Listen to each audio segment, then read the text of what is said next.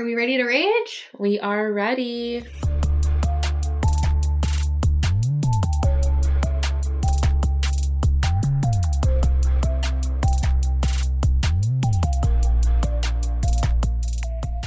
Hello, welcome back to Ready to Rage. I'm Sandy Scanlon. And I'm Ashley McCoy. And we're your girlies for fashion, pop culture, and feelings. Today, we are focusing in on a heavy topic. We are talking about it's kind of like fast fashion in the environment part two, but we're focusing really closely in on one aspect of it. And I, it's a heavy topic and it's just a heavy day. We're coming off the day after the Texas shooting. I don't even know like where to start about that. That like I just I guess what I'm saying is the vibe is just really tough and heavy today. And I don't even know what to start raging about because it feels like nothing matters. It's just so sad. And I, um, I feel like not only we're coming off of that, like we were still reeling from the Buffalo shooting and like, yeah. There was even one the day after that. I just don't know as much about it because like I knew about the Buffalo one more. So there are three. There were three mass shootings in the last like two weeks, three weeks.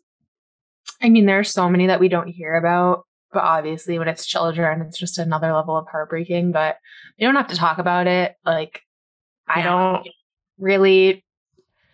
I feel like A, if I do, it'll like unleash a can of worms, and B, like, sorry, I have the sniffles. Um, B, I I'm not like an expert on this topic. I haven't like thoroughly researched. I mean, I have my opinions, but I just I don't yeah. think that we want to get into it today. But I think it's worth mentioning because I just I don't I feel like it's wrong to just ignore it and act like it didn't happen. A hundred percent. Um, I know that there are organizations that I will put in the show notes to look at um, where to call your local um, legislators to help pass bills that would help enforce gun control. Yes, um, I we will definitely post that. I was looking today, and it's actually really easy to contact representatives and your senators. Like yes. a lot of people are like, "Oh, you have to call," and if you're like me or probably Ashley, I don't want to speak for you, but yeah, like I yeah, hate I hate phone calls. Like I'm like I care about this, but like I really prefer strongly not to call anybody. But you can just write online just write it's basically like an email forum and um yeah it's equivalent to sending in a letter. So that is really easy. It will take five minutes of your time. I'm going to do that for sure. Let's post that. Um yeah. Yeah you can also go to Everytown research and policy and it gives some information based on your state about 2022 gun law rankings by state. So if you want to know some more of that information, it might help you feel more or less safe. Um, but it's good to always stay informed. It's good to stay informed and stay active in your state and like sounds so corny, but every voice matters because I feel like we all think, oh, it's not going to matter if I do anything. But this issue is getting so bad. Like, even something as small as taking five minutes to submit a letter. Like if everybody did that, it would have such a profound impact. So yeah. Yeah. And even if you think like, oh well, it's not helpful if I do it on my own, just know that if everyone decided to do a little bit, it would at the very least annoy the fuck out of your legislators. Yeah. And like at the very least, if you feel like in your state, wherever you are, if you feel like they're not helping you, know you're inconveniencing them at least a little bit. They're annoyed by you, which they should be because they should be. The, let them feel how upset you are because I don't get into too much, but they're obviously not that upset. No, yeah, right. Like it, it's so hard to not dive into it, but I will say, um, I feel like a lot of people are like kind of we all share on social media, right? We see yeah uh, thought leadership about the topic and like statistics and stuff like that. And some people will be like, "Oh, do more than sharing on social media," which I obviously agree with. But I will say, I do think social media does have a really strong impact. And I saw, um, you probably saw it. I shared it on my Instagram story. I had an infographic about like all the politicians who take the most NRA money and like some of their old tweets about saying like any you know anybody should be able to buy a gun like even if they don't know how to use it like it's fine and like just like being aware of who says what and how they react when these things happen is kind of mind blowing. Yeah. And you know what? I feel like it sucks that we even feel like we have to tiptoe around the issue. I feel like there shouldn't be any tiptoeing. It's just a bad thing. Obviously, it's not the way that things are going, the, th- the way that things are currently being run. It's not fucking working. And it shouldn't be a debate. Like, I feel like at the same time we're having issues over women's rights and it shouldn't um, be a debate. You know, it's crazy. None of these things should be debates. It's literally always like it's human rights. And while we're watching children and the elderly being mowed down by white supremacists, we're also at the same time debating whether or not women have the right to like live and be healthy and have autonomy over their bodies and it's like just really funny to me that we're arguing about these things, talking about, oh my God, the children using human life as talking points when human life is being lost in front of our eyes. And it's kind of like the legislators who fight the hardest to bring people into the world aren't doing a lot to help them stay in the world when they're here. Yeah. Yeah. And it's it's the same people. It's it's super, I don't know. I guess I felt really depressed all day because it's like it's not just this. There's so much going on and it mm-hmm. feels it feels like so much is going backwards. That's I think what just sucks. It's like all these changes that were fought so hard for. And there's like a group of old angry white dudes that want things to be like it's 1930 and it's like why do we still have to fight to constantly not roll things back? It's ridiculous. It sucks and i'm it more than sucks. I just don't know what else to say honestly. I just like it's just it's ridiculous you know?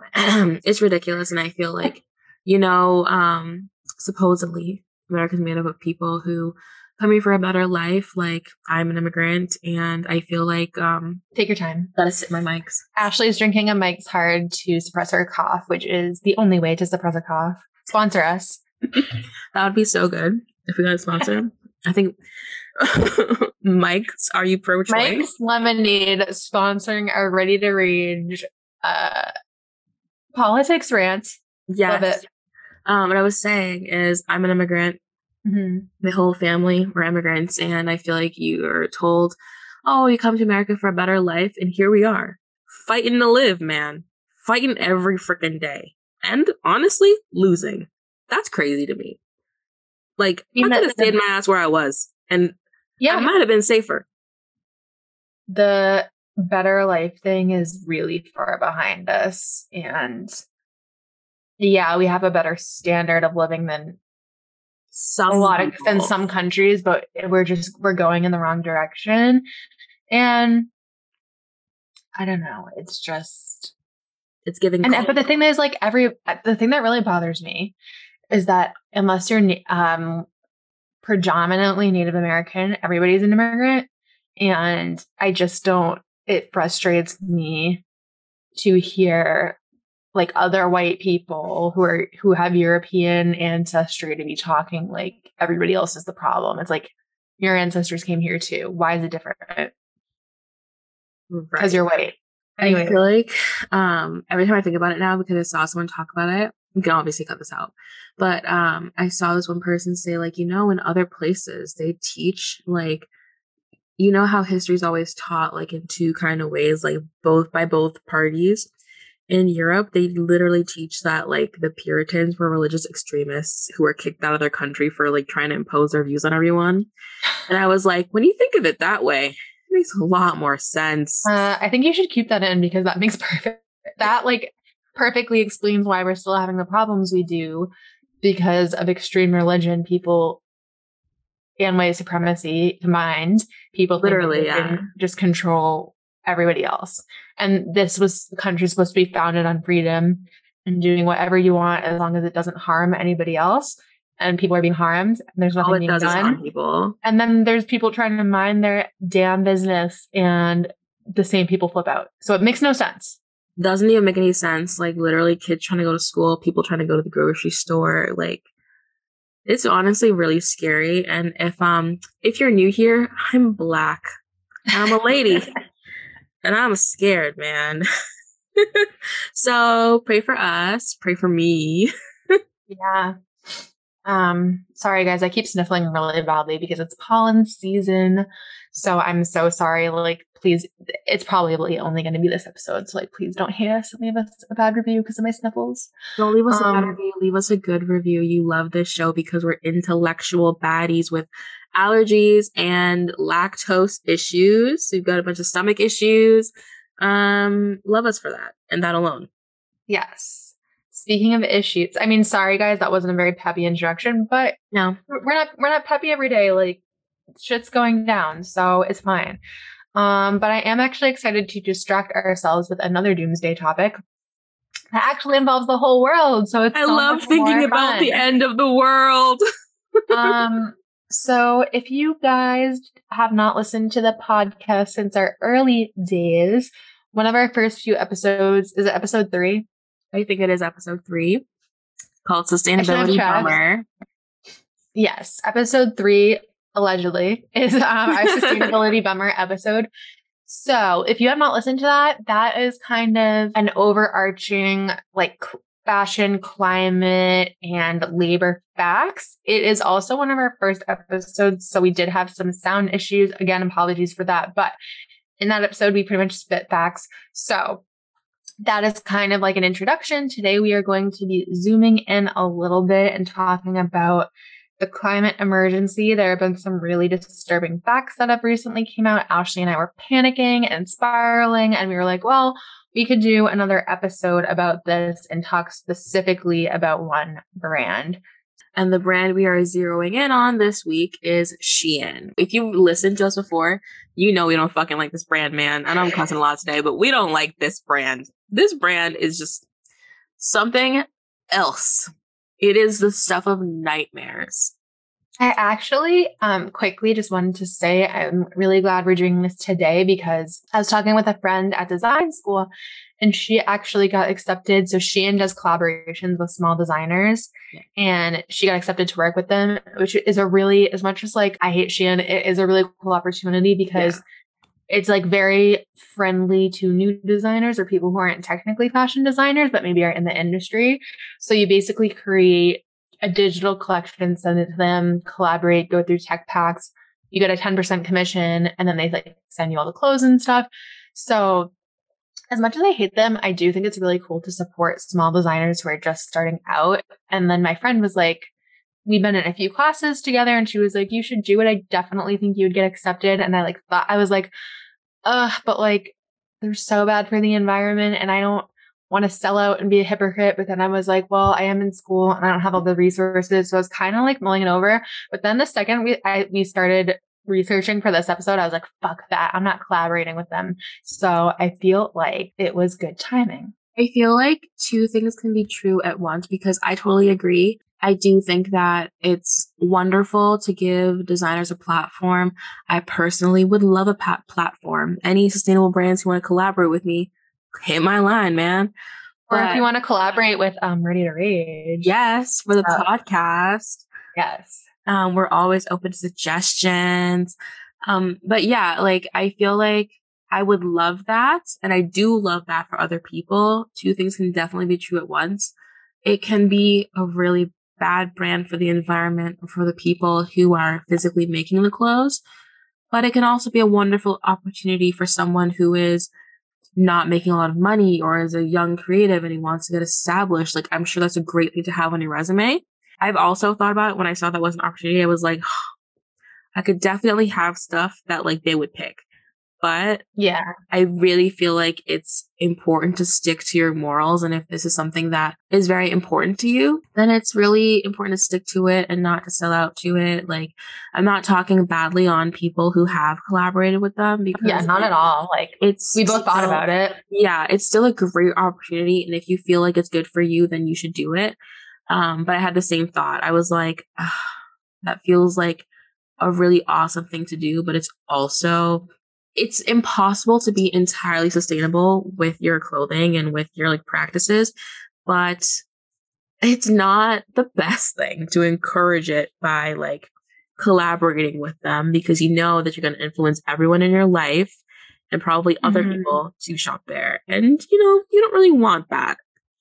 Well, it would be we're going to talk about the Shein business model, but I was like, well, I could do it and really like encourage people like don't buy this stuff to throw it away after a season, like only buy it if you're really to wear it. But then I'm like, it's probably and again, like I can't I have not really seen the physical clothes of like the independent designers, and I'm assuming it's probably you probably have a little bit of quality control. Um, and like I'm sure my friend who's doing it, like I told, I was like, I'll definitely buy your stuff. Like she has really cool style. Like I'm really excited to see hers.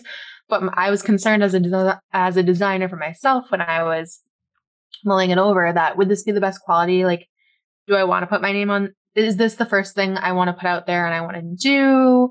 So I don't know. I just I'm not even the person with like the most hardcore morals in the world. And I don't know, something about Shein just kind of crosses the line for me. I don't know.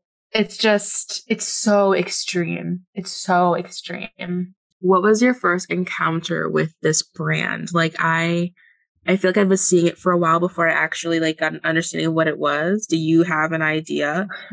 I remember mine, and you're gonna laugh. Oh tell my me. first recollection of Shein was Googling the brand to see if it was real and if your clothes would actually arrive or if it was a scam.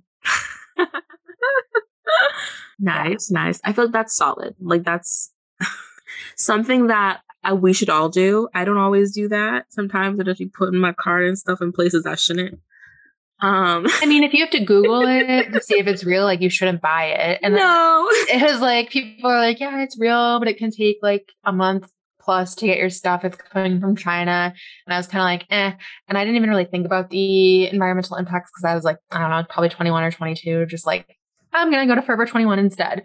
Um, but I just shady it from the get go. Yeah. So I feel like I had a really similar encounter first with them. I remember seeing them when I was like on Tumblr, like in Tumblr ads. Oh my God. Tumblr. I loved Tumblr. I feel like girls who listen to this podcast, or not just girls, but anyone who listens to this podcast, girls, gays, and theys, uh, all the girls, gays, and theys listening are also Tumblr people. I was a Tumblr girl. And I remember seeing it like in Tumblr ads and then like Pinterest ads and just seeing like, like what is that? And it just is everywhere.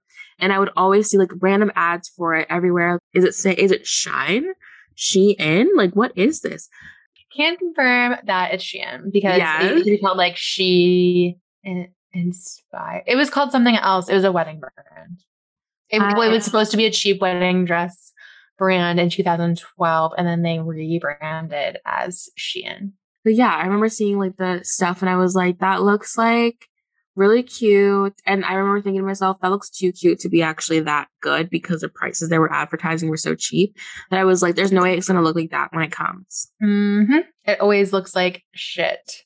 Literally. I, mean, I have a friend who does buy stuff from there, and I always tell them, I'm like, the people who made that aren't getting paid for it. And it's true with all of our clothes to some extent. Like people aren't getting paid what they should, but these people are, it's the lowest wage possible without being slavery.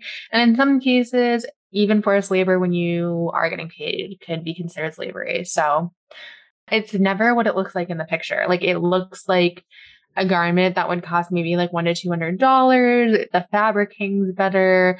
They have BBL models. They they have the one thing they do have going for them is they have like a really big plus size selection, but even then, it's completely photoshopped and it's not flattering material.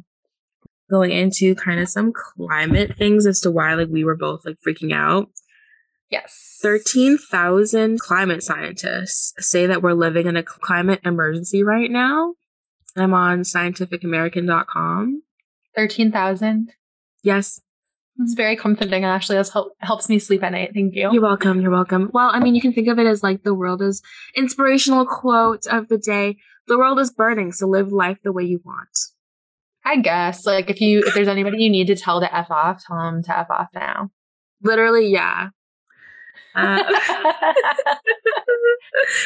um, so remember a few weeks ago, like on TikTok, there were lots of videos talking about um, climate scientists chaining themselves to Chase Bank. Even a few scientists who there weren't even that many. There was like three of them who chained themselves to the doors of Chase Bank because Chase is they were a really big backer of oil and they were looking at the numbers and basically saying that the climate is rapidly changing more than they even anticipated and that we're way closer to not coming back from it. And we've already done a lot of irreparable damage to the planet. And they were just freaking out a lot. I mean rightfully so. I freak out when scientists say that we should freak out. When scientists were scared about covid girl i was scared okay so i'm scared now. But what kills me like we should trust our scientists over everybody and people t- trust our politicians. And this does go back to the gun reform control whatever you want to say issue. Like people listen to their favorite politicians who take money from big oil NRA whatever. So that's like i hate to bring it back to that but i'm like hello we've seen this before like this is a reoccurring theme in America today. Nobody listens to scientists.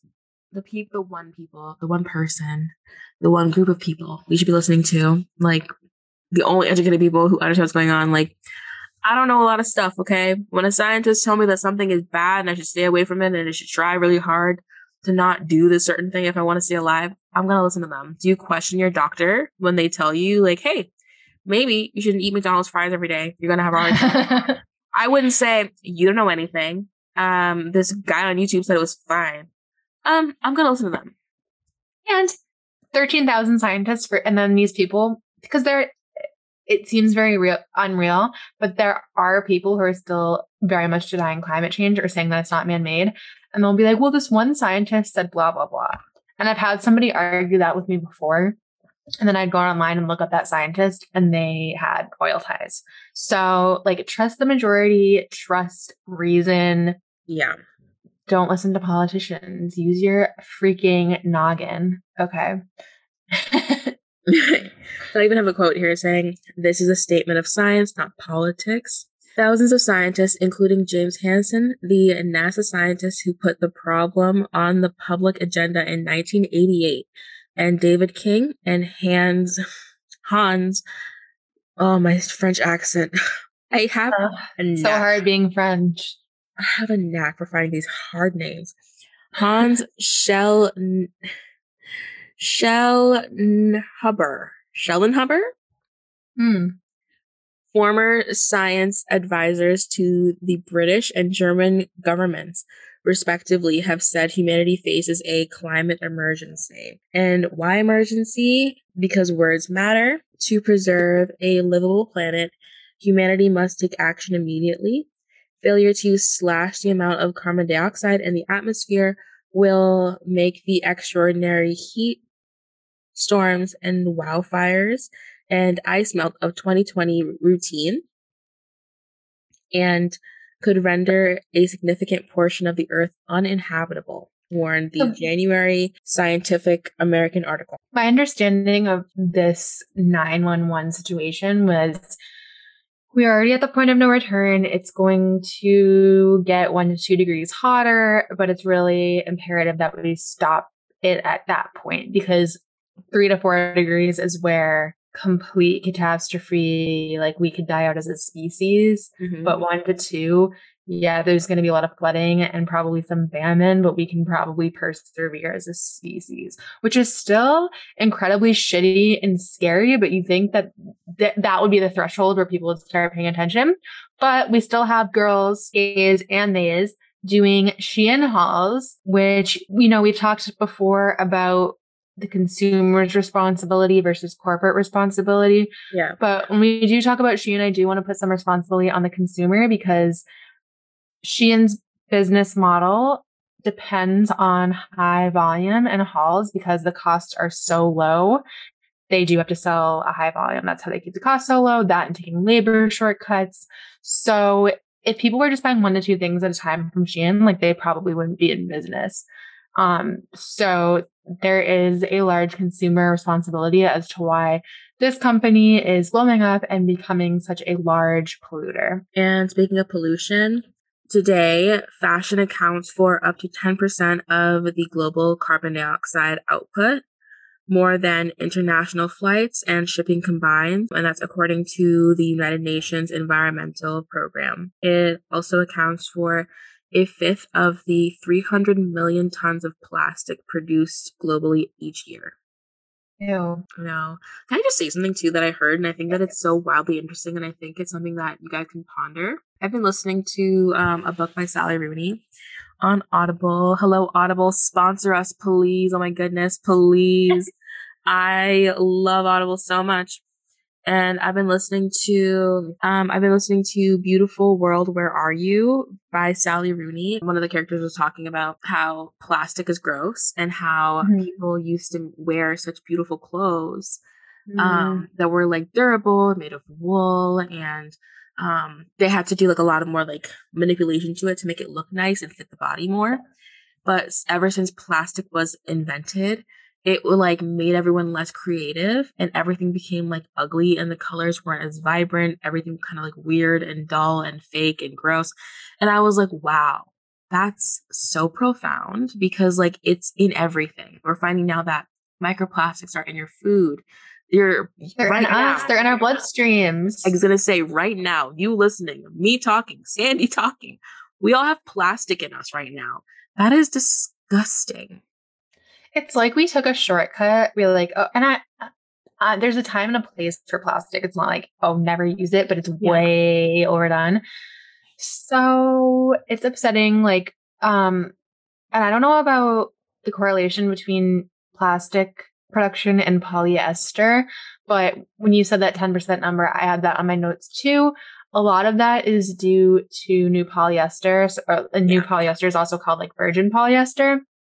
Um, so making a year's worth of polyester makes like an estimated 700 million tons of carbon dioxide annually. And that could double by 2030 if we're on the same trajectory. So I feel like I don't want to get too st- statisticky in this episode because we kind of already did that, but like, yeah, that is all fast fashion. Like that is disgusting. It's because everything is made to stretch and just to get churned out and fit the most amount of bodies in the most mediocre way. And right. we're paying we're paying the price for like having this convenience and this cheap option. And it's coming at the expense of our planet. It sucks. And it sucks that it's like our society we shop to feel good. And when we have issues we shop. So it's like people and i know i've done this when i don't feel good about or if i'm having a bad day i'm like i'm going to do some shopping it's not that it's the end of the world, but when you're going to places like Shein and doing a whole haul to deal with your pro, it's like a cycle that continues because you're upset about your day or the state of the world or whatever. And like you keep consuming and the cycle keeps going. And I feel like, why can't we just break out of this? And it's just frustrating. It is. Um, so a little bit of we've been talking about it, but I feel like we didn't like say exactly what's going on. Yeah. Shein is a Chinese online fast fashion retailer. Um, it was founded in 2008 by Chris, I'm going to say it's Zhu, XU. Correct me if you want. I don't know what I'm talking about. I don't know how to say that. Punch me in the face if I'm wrong. In Ning- Nanjing, China. The company is known for affordably priced apparel in its early stages, Shein was considered more of a drop shipping business than a retailer, which is why people were talking about, oh, you might get it, you might not, might take a month, might take three. Mm. Currently, the company is not involved in clothing design and manufacturing and instead obtains its products from wholesale clothing markets in a Guangzhou in yes. China. I was gonna say, um, in 2014 they acquired Romwe, another Chinese uh, e-commerce retailer. Which I was gonna say, I feel like, do we remember Romwe? I remember. I used to go, that one was another one I'd be like, is this a real company? It'd be like Boohoo, which I think Nasty Gal acquired. Boohoo, Romwe, and Shein were all kind of like those weird Chinese brands that you're like, are they going to steal my money? Is this going to show up at my house? Who knows? Yeah, they were always in your sidebar in, on Tumblr. they were on Facebook a lot too. Mm. I wasn't on Facebook because I um, just couldn't handle it. I'm still not on Facebook like that. I'm sorry to everyone. Sidebar. I am sorry to everyone who tries to contact me on Facebook. I am not like on Facebook like that. And if you don't, if you really want to talk to me, text me, DM me on Instagram. That's literally it. Sorry. Yeah. I also wanted to say if so it kind of started as this we get these advertisement advertisements we all kind of knew what Shein was and it started creeping up. But recently during the pandemic is really when it started blowing up. Mm-hmm. I think because of how cheap it is and it was a hard time. You're sitting at home, you're doing nothing, you're bored. Um, it is, there's this kind of weird contrast where Gen Z are the biggest consumers and they are usually the most eco conscious and like much more liberal than previous generations.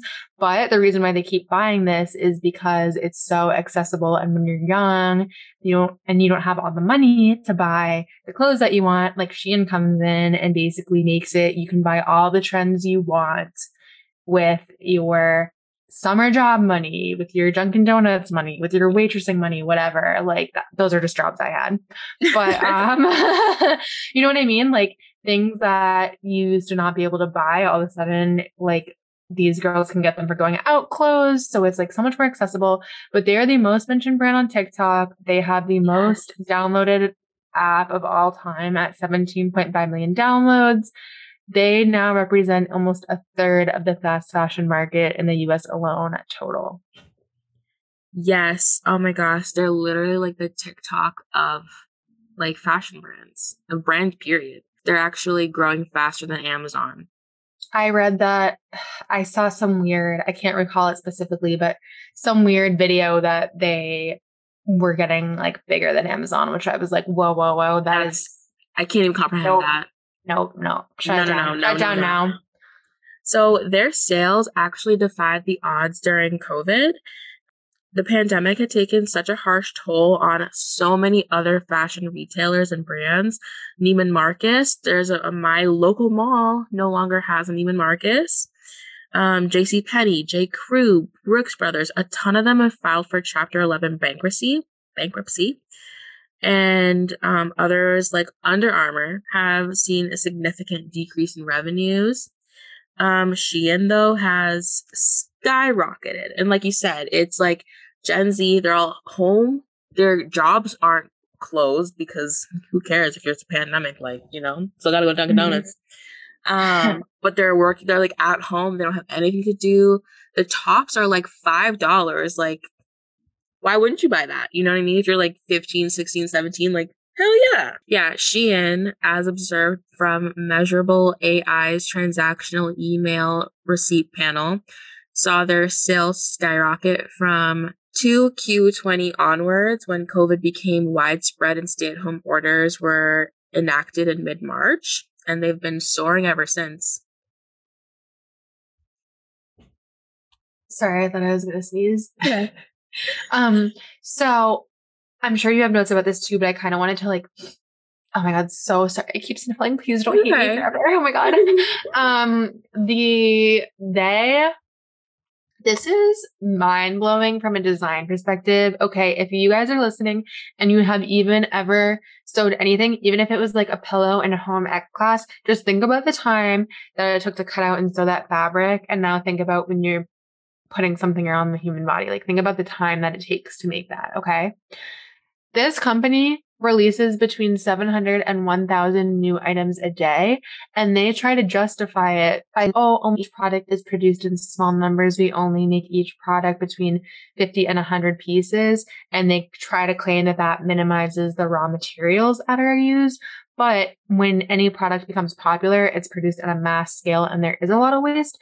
And even if you are producing on that quote unquote small scale, that is still at least 35 items being produced every day and at the worst 100,000. That is astronomical. Obscene. And what really like put me over the top of realizing how A messed up, but B like I don't even know how they do this there are usually three days between the actual design and the upload on the website. And for other like fast fashion brands, it's usually a month to make some, to take something from the conception to putting it on the website in three days. What? How? How? That is not okay.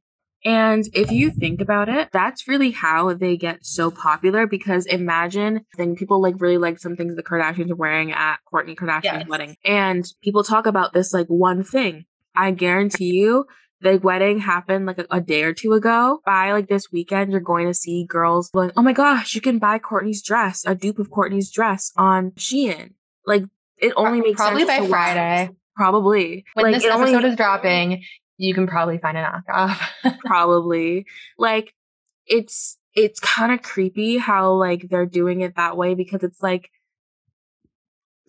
it's like they are fueling it so much because they're literally just like scouring the internet for anything they can find find whatever people have like made even a small fuss about and then have it by the time that you're even really considering buying it and then the cycle continues yeah. So we talked about the business model a little bit, but that segues in perfectly. Like this whole business model is set up on the basis of extreme demand. So there always has to be something new that the consumer wants to buy. And it also is something that has to be cycled out so that they keep wanting to buy new stuff.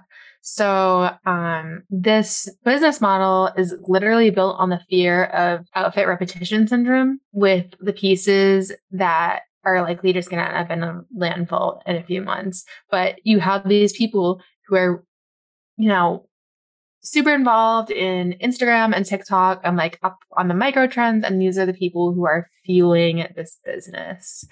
Right. Like, I feel like we've all been there where we're thinking, and we've been told, I think, growing up that repeating outfits is such a bad thing to do and you don't want to be an outfit repeater. But first of all, people with money know the value of that money and know that this is a good dress. It's been there for me on my fat days. It's been there for me when I was skinny. I am going to wear this dress, god damn it, because it makes me feel good. It's a good wrap dress there is no reason to be fearful of being an outfit repeater. No. Um, and like, I'm saying this for everyone's, uh, everyone's sake and state of mind because I feel like we all get that way sometimes too. Like, oh, they've seen the outfit before, and I even have to talk myself out of it when I go into work. But it's not bad to repeat your outfits. You should repeat your outfits. You should be buying good quality clothes. And maybe instead of buying these trendy things, buy some things that you can wear in a thousand different ways. Buy yourself a need. I mean, I love trends. We talked about this too. We talked about trend cycles and how that fuels the environment. Yeah. So I'm repeating myself a little bit from a year ago, but it, I, I love trends. You love trends, but I try to buy things that I will still wear even after it's quote unquote trendy. Like I have a ton of micro bags that I still think are really cute. Small things are cute. Like I'm I'm really trying not to buy something if in six months I'm gonna be like, eh, and it's gonna sit in the back of my closet. So it's not I'm not saying don't buy any trends, but don't do this micro cycle bullshit to take an Instagram picture and then throw it away in a few weeks. It's crazy. Oh my god. I sneezed like three times while Ashley was talking last, guys. Okay. so yeah, and then the thing that a lot of people don't think about and I feel like you think about this a lot when you're in fashion design is that in order to produce these clothes at this cost, costs have to be cut across the board and it is always at the expense of the laborer. Shein, the reason why they are so sinister, in my opinion, is because they sneakily cover up everything. You go on their website, they have a social respons- responsibility page. It has phrases like fair labor, never engage in child or forced labor. It says that they're becoming uh, climate friendly. They have a TikTok campaign called Shein Cares. The hashtag has billions of views. They have all these really vague phrases like, we're going to help people who are affected by the climate and we're going to help women and we're, um, you know, we do things small. We're going to use materials with little impact. It is all over the place with no specifics at all. It is like they hired a 15 year old to be like, can you just like make up some stuff that sounds good on our website? And they're like, do, do, do, typing away things that don't make any sense. There are no actual facts about how they're doing any of this. And basically, when they're called on their shit and asked questions about their supply chain, they're like, oh, we don't know. We have to look into it. Um, you, Ashley, you said, what's it called? Is it called Guangzhou? Is that, yeah. Guangzhou, so, I think. Oh, oh, yeah, yeah. That sounds redder. So there was this group, Swiss advocacy group called Public Eye, mm-hmm. and there were six sites in Guangzhou that were found to be working 75 hour weeks. Um, there was enormous pressure on the staff to turn the clothes around quickly. They this group visited 17 factories that were supplying Shein and the parent company um, near the Shein headquarters, and uh, yeah. So when they did this investigation and actually visited the factories, there was a lot of factories with like very small size, buildings not up to code, high risk of fires. We talked about that. There are a lot of disasters, building collapses, fires in these types of buildings, no contracts, um, no paid overtime, only one day off a month. Shein has so many contractors who contract out to their contractors, who contract out to their contractors. They're quote unquote unable to trace all the production lines. So the subcontracting takes place in the lowest wage regions of China. So they basically claim, like, oh, I don't know, we're going to look into it, we're going to do better. They know what they're doing, they just know they can get away with it this way and that if they're removed by so many degrees, it's going to be hard and like yeah, secretive for people to trace it. Yeah. So you said 75 hour work weeks with so 11 to 12 hours per day, which like you, you can have people in America being like, I work 80 hours a week, meh, meh, meh. But when you're in a factory and it's hot and it's physical labor, and in a lot of these provinces, there are labor laws. Um, and in this specific province, actually, they violate local labor laws, there is a maximum working day of eight hours and a 40 hour work week. So it's directly violating labor laws. Yeah. I mean, first of all, no one should have to work that much. So even if you're like, oh, I work 80 hours a week, you're being exploited too, boo. Join the struggle party. Um, yeah.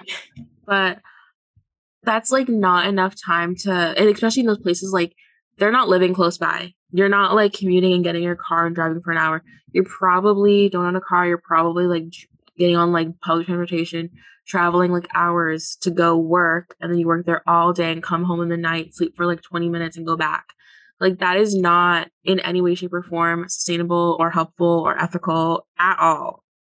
No, and they're not getting paid well per so these people are usually getting paid per piece, which is of clothing, which is also uh, a little shady and I think violates some labor laws. It depends on where you are, like I said, but it's like these people aren't getting paid a minimum wage like you'd be paying in America. And I know that seems so obvious, but if you think about it, if you're working 80 hours a week, you should be taking home a pretty fat paycheck. They're making, I don't know, maybe a thousand euros a month. I don't know how many dollars that is. That was one of the estimations that I saw. Like that is unreal and disgusting.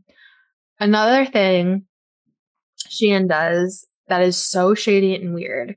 On their website, they boast about how they're certified by the ISO organization, which stands for International Organization for Standardization. They don't issue certificates, they only state standards. So Shein is like, we have this certificate, and this certificate actually doesn't exist. And there's no evidence or proof that they respect any international labor, ugh, labor laws. Their score on the Fashion Transparency Index is a zero out of 20. Caught them in a lie. That's actually so insane that they are like flouting this thing around because they're honestly, I think that's part of their whole business model is just like, well, if I say this, basically, who's gonna check me, boo? If I'm just gonna bank on the fact that people are just going to listen to what I have to say and not go in and dig too deep because it becomes too difficult to dig. Like just like subcontracting and finding other places to put things. And if you've ever worked with vendors, I do now, like sometimes it gets kind of shady and weird, especially when you're not there. Yeah, I mean, it's not like you can just step into these factories and see right. for yourself what it looks like. And it is very difficult to research. That was really the only. There's one article that I'm going to share on our social media page that has some more specifics and some more firsthand experiences. But it's really difficult to trace where the clothes are actually made, which is so problematic. Um, it's just a chain of people getting the cheapest to the cheapest to the cheapest to the very, very bottom of the lowest labor that you can get. And that does make you have to wonder if there is child labor or slavery involved. Right. So there are rumors that there is child labor involved. And thus far, there's no like concrete evidence, but we've in our previous episode, we did talk, our previous sustainability episode, we did talk about the fact that there are a lot of children um, involved in the garment manufacturing um, stages in the supply chain. And um, it's even as far back as who gets the fibers, like who's picking cotton, who is finding the materials for these things. It's very hard to trace. It's almost like getting an ethical diamond, very hard to trace. You just have to kind of believe what your manufacturer is saying, but even they don't really know where things are coming from entirely. So, honestly, allegedly, there's a good chance that there are children involved in this supply chain. I don't see why they wouldn't be if in other companies like um like ASOS and places like that, like they're for sure involved yeah. without them knowing. There is no reason why Shein would be. I mean, I would bet money cheaper stuff. I would bet money that there's at least children at, involved at the textile level because we know, and that's another thing you don't even think about where the textiles are sourced, but that's a whole nother contract situation where that's contracted out. So, and we talked about how children's hands are used for picking cotton. Um, it's just this really complicated web. And it can feel really discouraging because basically everything is fast fashion Walmart, Target, most of Amazon, Zara, H&M, pretty much anything at the mall. It's all fast fashion. Some of it's better than others. Um, but I think it is really important to say no to the worst of the worst. Like without hauls, Shein would not be able to exist without the girls going and buying a thousand dollars of Shein clothes and then showing off their brand new wardrobe on Instagram the next day. Like it just it wouldn't be a thing. I've seen tons of videos on my TikTok, on my For You page of girls who have like like um, pointing their cameras out of their window, watching the mailman unload this human sized box full mm-hmm. of crap from Shein. Like, you know that they're going to do this again in the next like two, three months. And they're like, oh, there it is. There's a $2,000 haul from Shein. Ugh. And then they lay them on the ground. And each individual clothing piece comes in a plastic bag as if it needed to be in that. Like, with and not just like a regular wrap plastic bag. It's like a nice printed plastic bag that has little zipper locks with like a little piece on top. So more mm-hmm. plastic. Mm. Like it's a shit ton of plastic. It is so much plastic. It's humanly impossible for you to have bought an entire wardrobe for $2,000 and those clothes to A, be in any way, shape, or form decently made, and B, to be made in any sort of sustainable, ethical way, those fibers are probably trash and they're probably going to rip on you, and you're not going to be able to keep that for a very long time unless you're very careful. Even and, if they're not like, sorry, I don't oh, yeah. interrupt you, but even if they're not like you say, even if they are uh, fine fibers, it still feels really gross to wear something that somebody got paid like a cent to make it. It's not right. Right. My last thing was like, and if any of that doesn't bother you, it should bother you that there are probably people's moms, people's like kids making those things to make like $10 a month, $20 a month. Mm-hmm. Um, and while I feel like a lot of people like to use this kind of cloak saying like, well, at least they have a job and um at least like they're making some money. Like you don't know, like, maybe that's a lot of money for them. It's not. Okay? It's not. You know it's not. And it's really gross to try to um justify it that way. Mm-hmm. It's not. Don't mm-hmm. lie to yourself. I mean, lie to yourself. Don't lie to us. um yeah, I feel like so we're talking about how to make change. I really feel like such a big I keep repeating this, but like my bottom line is like stop doing hauls. Yeah. Like stop buying stuff to show it off or because like and I've been I'm not saying this from a judgmental perspective. I love getting a big package in the mail more than anybody else. It gives me a thrill. Like I love opening a package. So I myself have had to work on buying like when I buy something I have to say am I really going to wear this many times? Is it something I love? Am I just buying this because it's cheap? Am I just buying this because it makes me feel good? You really have to do some introspection because it's almost impossible to not participate in fast fashion at all, but like you have to pick and choose where you're going to participate and to just like ignore it and say, I'm going to buy $2,000 from Shein. You're such a big part of the problem. Right. Like we're saying that it's not people who shop there because like they're low income. That is yes. entirely separate. We've all been there. I've been there. Girl, I'm still there. Like Yeah, no, I, I buy lots of fast, fast fast fashion on sale. Like I will admit it. It's my budget right now. It is what it is. Right. Like it is an incredible privilege to be able to go to like um Reformation.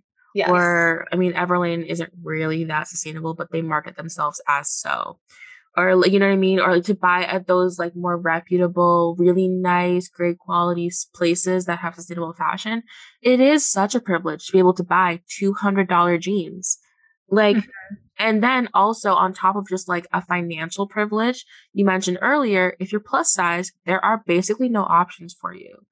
Like even if you're like just like a mid size, there's not a lot of options for you. Like I like Reformation, which I shop on their like final sale. You can't return it. I take a chance every time I shop from there. And there's not a lot of options for me there. So, yeah. I mean, like, that's not worth saying. We're not saying that if you have to shop there, that you're a bad person. Absolutely not. And at the end of the day, it is on the companies to make a mm-hmm. change mm-hmm. and to want to be better. It's not you, but we're saying that it's the people who do gigantic hauls and do that all the time and use that for content and all this crazy stuff, like, why don't you just show how you can wear those outfits in a bunch of different ways instead of buying a new outfit for every for every video? And also people who make content telling you that what micro trends are out and what you should throw away. Those actually get me so much more. Like, oh, the frayed jeans, like you shouldn't wear them anymore. They were hot of like 10 days ago. They're still nice now, by the way. Everyone's still wearing frayed, frayed edge jeans or fringe jeans. These don't listen, guys. Don't listen to those people who say things like that, who have like no idea what's going on. Like they're just girls who have Instagram feeds. You know who else has an Instagram feed? Me and Sandy and you and everyone else. Like, yes. Don't listen to those people, okay? You don't even have to look to us. I just want to say you and I joke around. We'll say like, "Oh, this looks really 2016," or like we'll talk about trends being out, but that doesn't mean like throw it away or don't wear it if you love it. It doesn't mean you right. have to throw it away. Um, you can donate it, you can thrift it, and trend cycles are moving so quickly. It's likely to come back in. Like I have a few things, some short booties. I have some suede boots. I'm like, this is going to be back in style in two years. Like I'm just keeping it. So there's always going to be trends. There's always going to be fast fashion. But I guess where the point of this episode and the climate emergency is like, if you don't draw the line at Shein, where do you draw the line? You can be more mindful about how you shop. Like, you know, even if you don't have a ton of money and you can't shop at like those nicer places, you can even consider buying secondhand before. Or even if you feel you have to, you can definitely just take really good care of those things. And we're encouraging everyone not to over consume. Like yeah. we've said, like we're guilty of it. Everyone's been guilty of it sometimes, but like the biggest thing you can do is not to over consume. So if you feel like you have to shop there because you have no other options, we totally understand and support you. Um, but maybe only buy things that you feel like you can wear for a long time and that you won't have to throw away. Yeah. And the last thing I want to say is one of the things that's really changed my perspective my perspective on all of fashion is actually learning how to sew. I'm still not very good at it, but I can get by and I you know, it does take a lot of time to learn and time is a privilege, so I completely understand if not everybody has the time, but like even if you if you're the slightest bit interested in sewing at all like and you just buy an easy simplicity pattern and try to sew it that can really give you an a small slice of an understanding of what goes into making a garment and breaking with the pattern will teach you what goes into designing it and that has really opened my eyes to think like wow i want to make my own clothes when possible. I got a um a really cute princess line puff sleeve top recently from a fast fashion brand. And I just put it on and I the princess seams were all wonky and I was like, I could have made this better than this. And that's usually not the case. Like you I'm not like I said, I'm not a great sewer.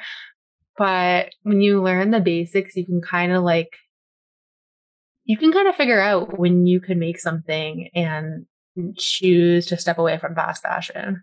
Yeah. And not even like just like you can make things or you can even just like go thrifting and upcycle things. It's a fun project and like like you said, it is time and that is a privilege, but if you have the time, you know, it's summertime a lot of people have like summer hours from their jobs.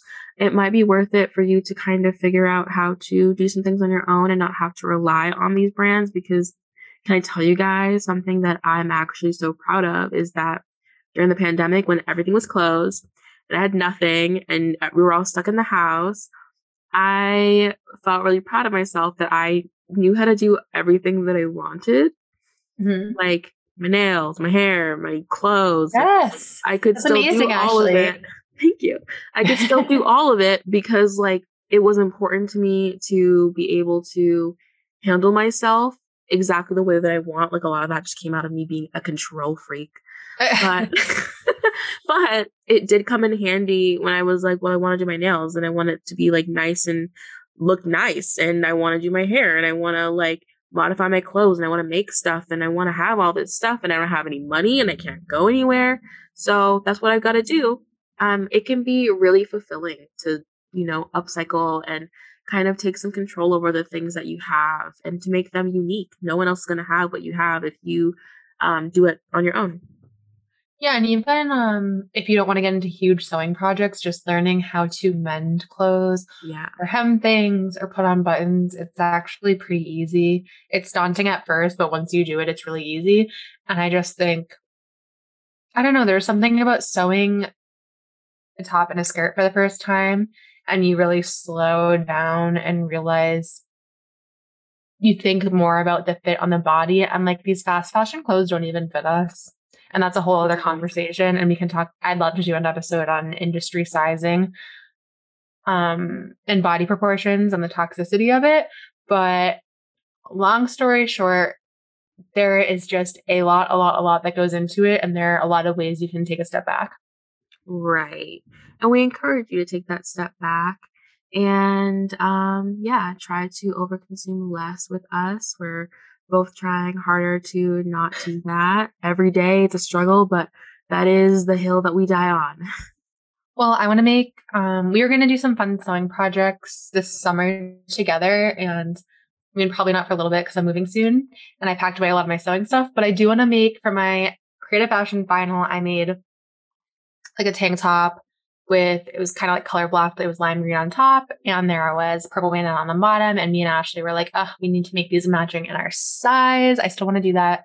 Yeah, and I got um, Fridays at one. Now I'm out, girl. Oh, that's perfect. Yeah, so like we will do some sewing projects and make some of our own stuff. And maybe we, if we can share how it comes out when we get around to it one of these days. Yes. I was saying sorry, my nose is like so itchy because I have like a tiny infection. Oh, from your piercing? Yeah. So I'm like, oh, my nose is itchy. Um, at least you're not like sniffling into the microphone every two seconds. um, well, thank you guys for listening to us um rant and rave about the climate. The world's not going to end anytime right now, but um you can try your best to help slow that down. Um, yeah, we are just all out here doing our best.